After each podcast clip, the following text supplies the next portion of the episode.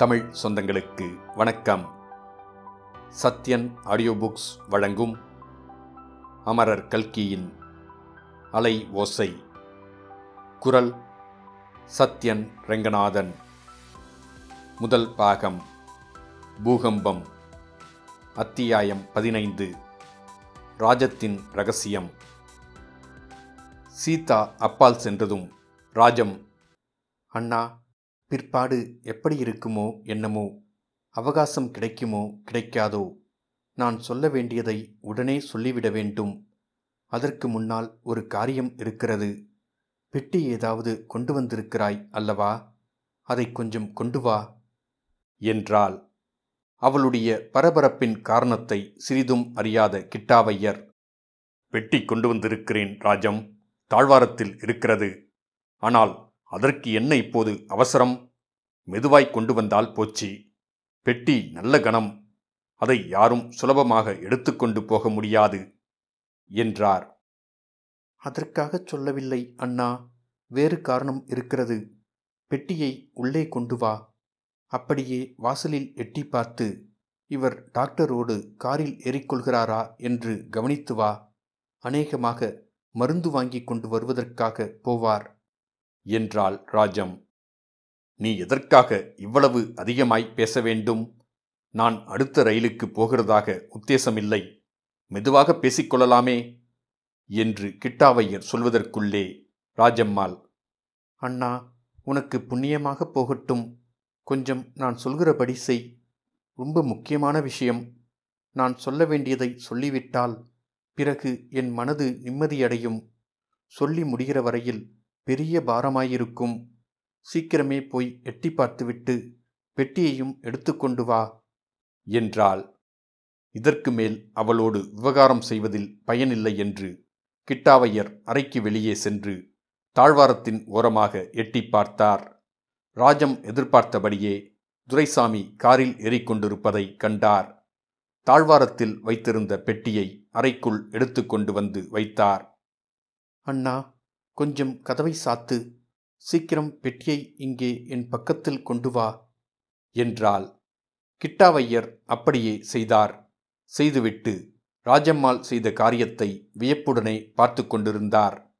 ராஜம் சட்டென்று நிமிர்ந்து உட்கார்ந்து கொண்டு தலைமாட்டில் வைத்திருந்த இரண்டு தலையணைகளில் ஒன்றை அவசரமாக எடுத்தாள். தலையணை உறையை கழற்றிவிட்டு ஒரு பக்கத்தில் போட்டிருந்த தையலை அவசர அவசரமாக பிரித்தாள். தலையணை பஞ்சிக்குள் கையை விட்டு எதையோ எடுத்தாள். முதலில் இரண்டு கத்தை ரூபாய் நோட்டுகள் வெளிவந்தன. பிறகு மிக அழகிய வேலைப்பாடு அமைந்த இரத்தின மாலை ஒன்று வெளிவந்தது. மாலையில் தொங்கிய பதக்கத்தில் வைரங்கள் ஜொலித்தன. வைரங்களுக்கு மத்தியில் பொன்னிற கோமேதகம் ஒன்று கண்ணை கவர்ந்தது. அண்ணா, அண்ணா, இந்த இரண்டாயிரம் ரூபாய் நோட்டையும் இந்த இரத்தின மாலையையும் உன் பெட்டிக்குள்ளே பத்திரமாக வை. சீக்கிரம் வை என்றாள். கிட்டாவையர் தயங்கினார். அவர் உள்ளத்தில் என்னவெல்லாமோ சந்தேகங்கள் உதித்தன. ராஜம், இது என்ன என்றார். இது ஒன்றையும் நான் திருடிவிடவில்லை அண்ணா. முதலில் உன் பெட்டிக்குள் பத்திரமாக எடுத்து வை. பிறகு எல்லாம் விவரமாகச் சொல்கிறேன். சொல்லித்தான் ஆக வேண்டும். கிட்டாவையர் ஏதோ விசித்திரமான கனவு காண்கிறோம் என்று எண்ணிக்கொண்டு ரூபாய் நோட்டுகளையும் இரத்தின மாலையையும் எடுத்து பெட்டிக்குள்ளே வைத்தார். பெட்டியை பூட்டிவிட்டு தலை நிமிர்ந்து சகோதரியை பார்த்தார். ராஜம் மறுபடியும் ஒரு தடவை புன்னகை புரிய முயன்றாள்.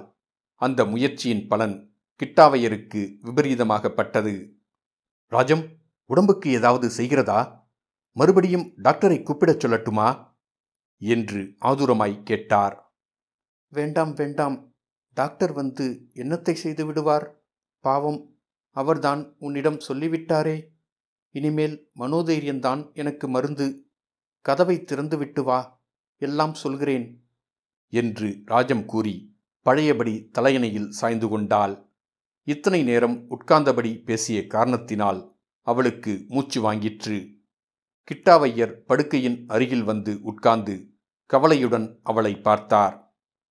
அண்ணா, நான் சொல்ல வேண்டியதை உன்னிடம் சொல்லாமல் சாக மாட்டேன். சொல்லாமல் செத்தால் என் நெஞ்சு வேகாது. ராஜம், இப்படியெல்லாம் பேசாமல் இருக்க மாட்டாயா? நீ சும்மா இருந்தாலே போதும், நான் ஒன்றும் உன்னை கேட்கவில்லை என்றார் கிட்டாவையர். ராஜம் சற்று நேரம் சும்மா இருந்தால் மூச்சு வாங்கியது நின்றது. சிறிது களைப்பு நீங்கியது. நீ ஒன்றும் கேட்க மாட்டாய், ஆனால் நான் சொல்லித்தீர வேண்டும். இப்போது கொடுத்தேனே, இந்த இரண்டாயிரம் ரூபாய் பணமும் சீதாவின் கல்யாணத்திற்காக கொடுத்திருக்கிறேன். ரத்தின மாலையும் கல்யாணத்தின் போது அவளுக்காக போடுவதற்காகத்தான். அண்ணா, நீயே சொன்னாய், இருபது வருஷமாக உன்னை நான் ஒன்றும் தொந்தரவு செய்யவில்லை என்று. அதற்கெல்லாம் சேர்த்து இப்போது தொந்தரவு கொடுக்கிறேன். சீதாவுக்கு நீ கல்யாணம் செய்து வைக்க வேண்டும். ஊருக்கு அழைத்து கொண்டு போய் அந்த பக்கத்திலே நல்ல வரனாக பார்த்து கல்யாணம் பண்ணி கொடுக்க வேண்டும். ஆகட்டும் என்று வாய்த்திறந்து சொல்லு. சொன்னால்தான் எனக்கு நிம்மதி ஏற்படும். டாக்டர் சொன்னது போல் ஒருவேளை உடம்பு குணமானாலும் ஆகும் என்றாள். ராஜம், இப்படி நீ என்னை கேட்க வேண்டுமா? சீதாவை அப்படி நிராதரவாய் விட்டுவிடுவேனா? லலிதாவைப் போல் சீதாவும் என்னுடைய பெண் என்றே நினைத்து கொண்டிருக்கிறேன். கட்டாயம் நம்ம பக்கத்திலேயே வரன் பார்த்து கல்யாணம் செய்து வைக்கிறேன். நீயும் கூட இருந்து பார்த்து சந்தோஷப்படப் போகிறாய். ஆனால் சீதாவின் கல்யாணத்துக்காக நீ உன் அகத்துக்காரருக்கு தெரியாமல் பணம் சேர்த்து வைத்து கொடுக்க வேண்டுமா? கிராமாந்தரத்து ஸ்திரீகள் இப்படியெல்லாம் செய்வார்கள் என்று கேள்விப்பட்டிருக்கிறேன். வீட்டு சாமான்களை விற்றும் செட்டு பிடித்தும் நாட்டுப்புறத்து ஸ்திரீகள் பணம் சேர்த்து வைப்பதுண்டு. அந்த மாதிரி நடத்தையை உன்னிடம் நான் எதிர்பார்க்கவில்லை. அந்த மனுஷருக்கு தெரிந்தால் என்ன நினைத்து கொள்வார்? உன்னை பற்றி என்ன என்று எண்ணுவார்? என்னை பற்றித்தான் என்ன நினைப்பார்? எனக்கு பிடிக்கவே இல்லை. கொஞ்சம் இரு அண்ணா, நீ பாட்டுக்கு பேசிக்கொண்டே போகாதே. அப்படியெல்லாம் நான் தப்பு காரியம் பண்ண மாட்டேன். அவருடைய பணத்திலிருந்து காலனா நான் எடுத்தது கிடையாது. நம்ம வீட்டில் நீங்கள் எனக்கு செய்து போட்ட நகைகளையும் ஆரம்பத்தில் அவர் எனக்கு பண்ணி போட்ட நகைகளையும் விற்று அவருக்கு கஷ்டம் வந்தபோது கொடுத்திருக்கிறேன்.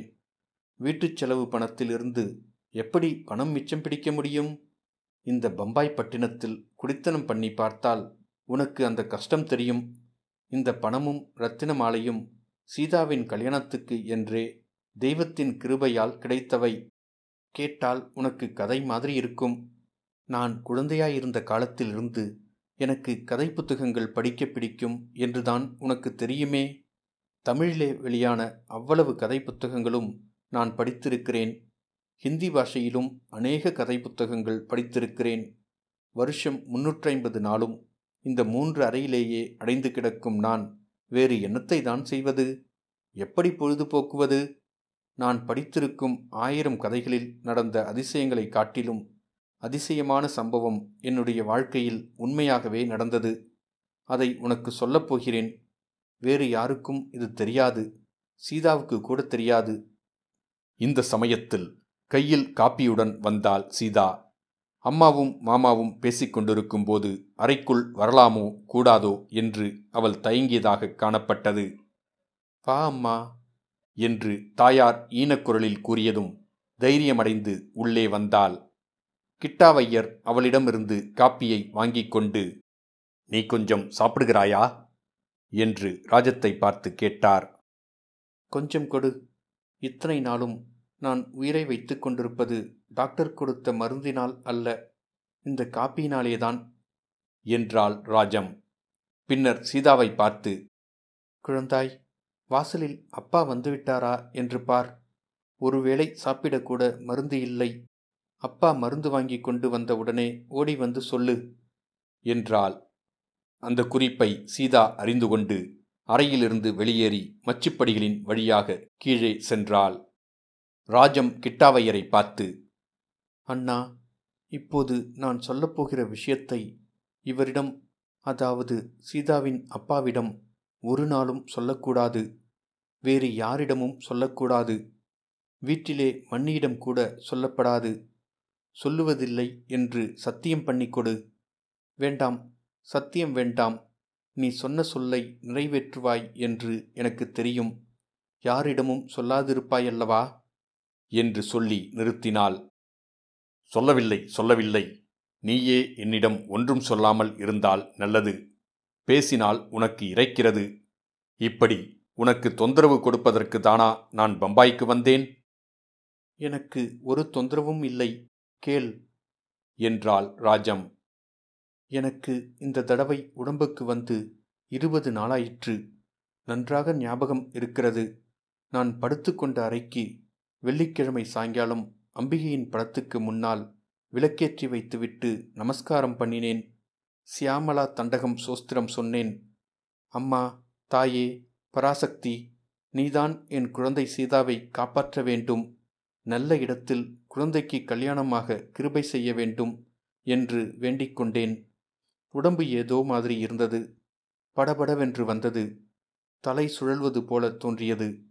உடனே இந்த அறைக்கு வந்து இதே கட்டிலில் சாய்ந்து படுத்து கொண்டேன். சீதா அவளுடைய சிநேகிதியை பார்த்துவிட்டு வருவதற்காக போயிருந்தாள். இவர் இன்னும் ஆஃபீஸிலிருந்து வரவில்லை. உனக்கு போன தடவையே சொல்லியிருக்கிறேனே, சில நாளைக்கு இவர் சாயங்காலம் வீட்டுக்கு வருவார், சில நாளைக்கு வரவே மாட்டார். இன்றைக்கு வருகிறாரோ இல்லையோ என்று நினைத்து கொண்டிருக்கும் போது கண்ணை சுற்றி கொண்டு தூக்கம் வந்தது. அது தூக்கமா அல்லது மயக்கமா என்று எனக்கு தெரியாது. அப்புறம் கொஞ்ச நேரம் ஒன்றுமே தெரியவில்லை. இப்படி ஒரு மணி நேரம் போயிருக்க வேண்டும் என்று பிற்பாடு கடிகாரத்தை பார்த்து தெரிந்து கொண்டேன். மயக்கம் தெளிந்து கண்ணை விழித்து பார்த்தபோது வெறுமனே சாத்தியிருந்த என் அறைக்கதவு திறந்தது. அந்த சத்தம் கேட்டுதான் என் மயக்கம் கலைந்திருக்க வேண்டும். கதவை திறப்பது சீதாவா அல்லது சீதாவின் அப்பாவா என்று எண்ணினேன். அதற்குள் கதவு நன்றாய் திறந்தது. சீதாவும் இல்லை, அவள் அப்பாவும் இல்லை என்று தெரிந்தது. ஒரு ஸ்திரீ உள்ளே வந்தாள். கிட்டத்தட்ட என் வயதுதான் இருக்கும். வடக்கத்தியால் போலத்தான் இருந்தாள். தலையில் முக்காடு போட்டிருந்தாள். கையில் ஒரு சின்ன தோள்பெட்டி வைத்திருந்தாள். என் சமீபமாக வந்து, ராஜம்மாள் என்கிறது நீதானா என்று கேட்டாள். ஹிந்தி பாஷையில்தான். இருபது வருஷமாக இந்த ஊரில் இருந்ததினால் எனக்கு ஹிந்தி நன்றாக தெரியும். ஆயினும் வந்திருப்பவள் யாரோ என்னமோ என்ற தயக்கத்தினால் சட்டென்று பதில் சொல்ல முடியவில்லை. உடனே அவள் கொஞ்சம் பதட்டமான குரலில், இதோ பார் அம்மா, ஒரு முக்கியமான காரியமாக நான் வந்திருக்கிறேன். வீண் பொழுதுபோக்க நேரமில்லை.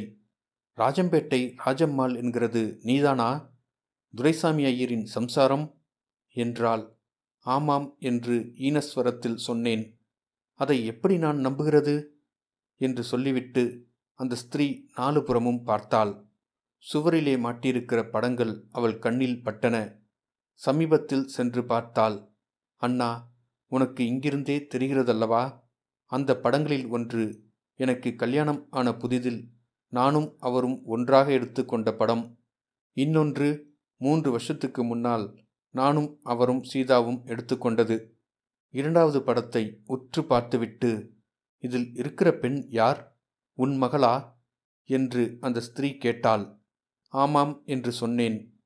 இன்னும் சற்று படத்தை உற்று பார்த்துவிட்டு சடார் என்று திரும்பி என் அருகில் வந்தாள். என் முகத்தை உற்று பார்த்து, ஆமாம், நீ ராஜம்மாள்தான் என்றாள். அப்போது அவளை நான் உற்று பார்த்தேன். அவளுடைய முகத்தில் ஜொலித்த கலையையும் அவளுடைய கண்களின் காந்த சக்தியையும் என்னால் சொல்லி முடியாது. இவ்வளவு அழகான ஸ்திரீயும் உலகத்தில் உண்டா என்று எண்ணி நான் திகைத்து போனேன். அந்த ஸ்திரீ தன்னுடைய கைப்பெட்டியை அதோ இருக்கிற அந்த மேஜை மேலே வைத்துவிட்டு சடசடவென்று நடந்து போய் கதவை சாத்தி தாளிட்டு கொண்டு வந்தபோது என் மனத்தில் பீதி உண்டாயிற்று. எழுந்து ஓடிப்போகலாம் என்று தோன்றியது. அதற்கும் துணிச்சல் ஏற்படவில்லை. கை காலை அசைக்கவே முடியவில்லை. மந்திரத்தினால் கட்டுண்ட சர்ப்பம் என்பார்களே, அம்மாதிரி இருந்தேன். அந்த ஸ்திரீ கதவை தாளிட்டு வந்து என் பக்கமாக முதுகை காட்டிக்கொண்டு நின்று மேஜை மேலிருந்த தோல் பெட்டியை திறந்தாள். எதையெதையோ எடுத்து மேஜை மேல் பரப்பினாள். எடுத்து வைத்ததில் சிலவற்றை மறுபடியும் பெட்டிக்குள் எடுத்து வைத்தாள். மற்றவைகளை கையில் எடுத்து கொண்டு எனக்கு அருகில் வந்தாள். ராஜம்மா, உனக்கு நான் இப்போது சொல்லப்போவது ஆச்சரியத்தை உண்டாக்கலாம். ஆனால் ஆச்சரியம் ஒன்றுமில்லை. விஷயம் என்னவென்று பிற்பாடு சொல்கிறேன். முதலில் இந்த ரூபாயையும் இரத்தின மாலையையும் வாங்கிக்கொள். ரூபாய் இரண்டாயிரம் இருக்கிறது. இரத்தினகாரம் ரொம்ப மதிப்புள்ளது. பணம் ஹாரம் இரண்டும் என்னுடைய மகளின் ஸ்ரீதனத்துக்காக கொடுக்கிறேன், ஒன்றும் யோசிக்காதே வாங்கிக்கொள் என்றாள். ஒரே சமயத்தில் என்னை அதிசயம், ஆனந்தம், பயம் எல்லாம் பிடுங்கித் தின்றன. குழந்தை சீதாவுக்கு இந்த அதிர்ஷ்டம் வருகிறதே என்று சந்தோஷமாயிருந்தது. இவள் யார், இவள் எதற்காக கொடுக்கிறாள் என்று ஆச்சரியமாயிருந்தது. ஆயினும் அவளுடைய பேச்சை தட்ட எனக்கு மனோதிடம் இல்லை. கையிலே வைத்து கொண்டே இந்தா பிடி என்று இரண்டு தடவை சொன்ன பிறகு இரண்டு கைகளையும் நீட்டி வாங்கிக் கொண்டேன். பத்திரமாய் வை என்றாள்.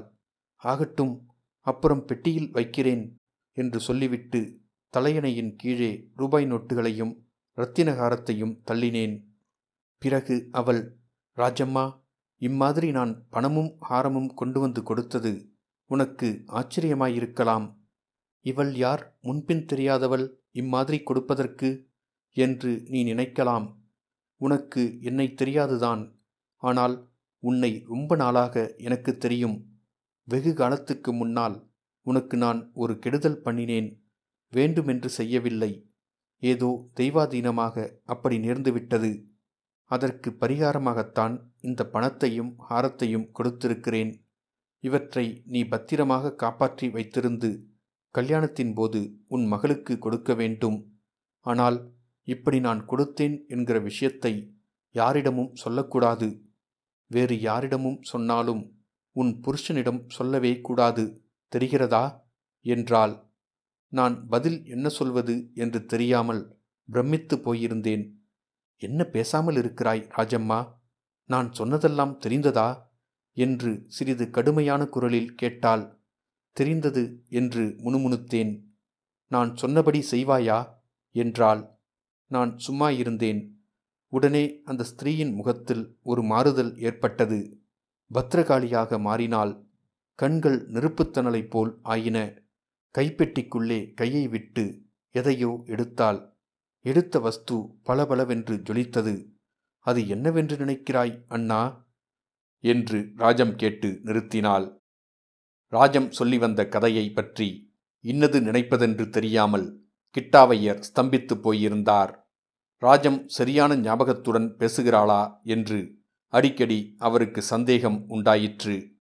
ஆனால் இரண்டாயிரம் ரூபாய் நோட்டும் இரத்தினகாரமும் சற்று முன் தாம் வாங்கி பெட்டியில் வைத்தது என்னவோ உண்மை.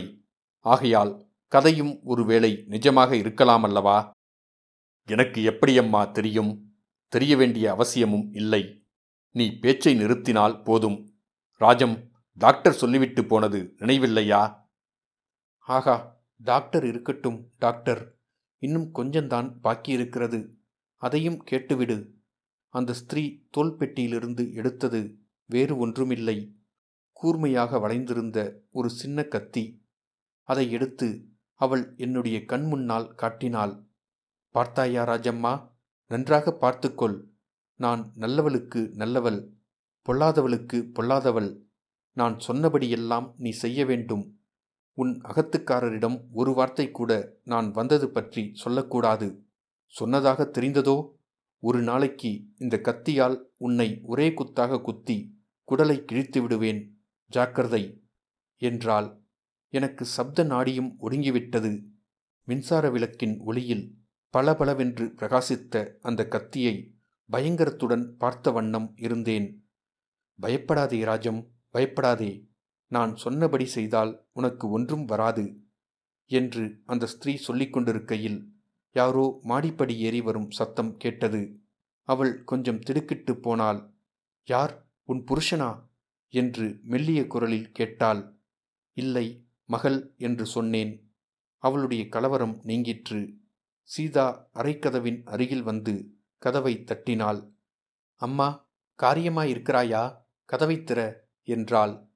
நான் படுத்திருந்தபடியே, சீதா, படத்துக்கு பக்கத்தில் விளக்கு எரிகிறதா பார், இன்று வெள்ளிக்கிழமை அல்லவா, முகத்தை அலம்பி பொட்டு வைத்து கொண்டு லலிதா சகஸ்ரராமம் சொல்லு என்றேன். சரியம்மா என்று சீதா சமையலறைக்குள் போனாள். அந்த ஸ்திரீ அவசர அவசரமாக தோல்பெட்டியை பூட்டி எடுத்துக்கொண்டு புறப்பட்டாள். ராஜம்மா, ஜாக்கிரதை, நான் சொன்னதெல்லாம் நினைவிருக்கட்டும் என்று சொல்லிவிட்டு புறப்பட்டாள். கதவை திறந்து கொண்டு விழித்தாழ்வாரம் சென்று அங்கிருந்து அவள் மச்சுப்படி இறங்கும் சத்தமும் கேட்டது. அப்புறம்தான் எனக்கு உயிர் வந்தது, கொஞ்சம் தைரியமும் வந்தது. இவ்வளவும் ஒருவேளை கனவில் காண்கிறோமோ என்று தோன்றியது. தலையணியின் அடியில் கையை விட்டு பார்த்தேன். நோட்டுக்கத்தையும் இரத்தனகாரமும் இருந்தன. கனவு காணவில்லை, உண்மையாக நடந்தவைதான் என்று நம்பிக்கை பெற்றேன். இதற்குள் சீதா அறைக்குள் வந்தாள். அம்மா, யாராவது வந்திருந்தாளா என்ன? சத்தம் ஏதோ கேட்டதே, ஏனம்மா இந்த நேரத்தில் படுத்திருக்கிறாய் என்று கேட்டுக்கொண்டே வந்தவள் இந்த மேஜையை பார்த்ததும் பிரமித்து நின்றாள். பிரமிப்புக்கு காரணம் மேஜையின் மேல் பலபலவென்று ஜொலித்த கத்திதான். போகிற அவசரத்தில் அந்த ஸ்திரீ அதை எடுத்து போக மறந்துவிட்டாள். நானும் கவனியாமல் இருந்துவிட்டேன். அம்மா, இது ஏதம்மா கத்தி? இதன் பிடி வெகு விசித்திரமாயிருக்கிறதே என்று கத்தியை எடுக்கப் போனாள் சீதா. எனக்கு ஒரே திகிலாய் போய்விட்டது. வேண்டாம் சீதா, வேண்டாம், அந்த கத்தியை தொடாதே என்றேன். என்னுடைய குரலின் படபடப்பை கவனித்த சீதா கத்தியை தொடாமல் என் முகத்தை உற்று பார்த்தாள். இதற்குள் மறுபடியும் மாடிப்படி ஏறும் சத்தம் தடதடவென்று கேட்டது. கத்தியை மறைத்து வைக்கலாமா, அரைக்கதவை தாளிடச் சொல்லலாமா என்று யோசிப்பதற்குள் அந்த ஸ்திரீ புயற்காற்று புகுவதைப் போல் அறைக்குள் புகுந்தாள். நேரே மேஜையருகில் வந்து கத்தியை லபக்கென்று எடுத்து தோல்பெட்டியில் வைத்து கொண்டாள். பிறகு சீதாவின் முகத்தையும் என் முகத்தையும் இரண்டு மூன்று தடவை மாறி மாறி பார்த்தாள். ராஜம்மா, இந்த பெண் உன் குமாரியா என்று கேட்டாள். ஆமாம் என்று சொன்னேன். உடனே சீதாவை அவள் கட்டிக்கொண்டு உச்சி முகந்து கன்னத்திலும் ஒரு முத்தம் கொடுத்தாள். கடவுள் உன்னை நன்றாக வைக்கட்டும், ஆண் பிள்ளைகளின் கொடுமையிலிருந்து உன்னை காப்பாற்றட்டும் என்றாள். பிறகு என்னை பார்த்து, ராஜம், நான் சொன்னதெல்லாம் ஞாபகம் இருக்கட்டும், ஜாக்கிரதை என்று சொல்லிவிட்டு மறுபடியும் அறையை விட்டு சென்றாள். அவள் காலடி சத்தம் மறைந்ததும் சீதா என் அருகில் வந்து, இது யாரம்மா இந்த பைத்தியம் என்று கேட்டாள். அப்படி சொல்லாதே சீதா, இவள் பைத்தியமில்லை, ரொம்ப நல்ல மனுஷி, இவளுக்கும் எனக்கும் வெகு நாளைய சிநேகிதம் என்றேன். சிநேகிதம் என்றால் நான் பார்த்ததே கிடையாதே என்றாள். சீதா, நீ பிறப்பதற்கு முன்னால் இவளும் நானும் ரொம்ப சிநேகிதமாயிருந்தோம். அப்புறம் பரேலுக்கு இவள் குடிப்போய்விட்டாள், அதிகமாக இந்த பக்கம் வர முடிவதில்லை என்றேன். பொய்தான் சொன்னேன், என்னவோ அப்படி சொல்ல வேண்டும் என்று தோன்றியது. இதையெல்லாம் கேட்டுக்கொண்டிருந்த கிட்டாவையர் தம் மனதிற்குள், இது மட்டும்தானா பொய்? இத்தனை நேரம் இவள் சொல்லிக் கொண்டிருந்ததெல்லாம் பொய்தான். பாவம், சீதாவுக்காக கணவனுக்கு தெரியாமல் பணம் சேர்த்து வைத்துவிட்டு இந்த கதையை கற்பனை செய்திருக்கிறாள் என்று எண்ணிக்கொண்டார். இத்துடன் அத்தியாயம் பதினைந்து முடிவடைந்தது. மீண்டும் அத்தியாயம் பதினாறில் சந்திப்போம்.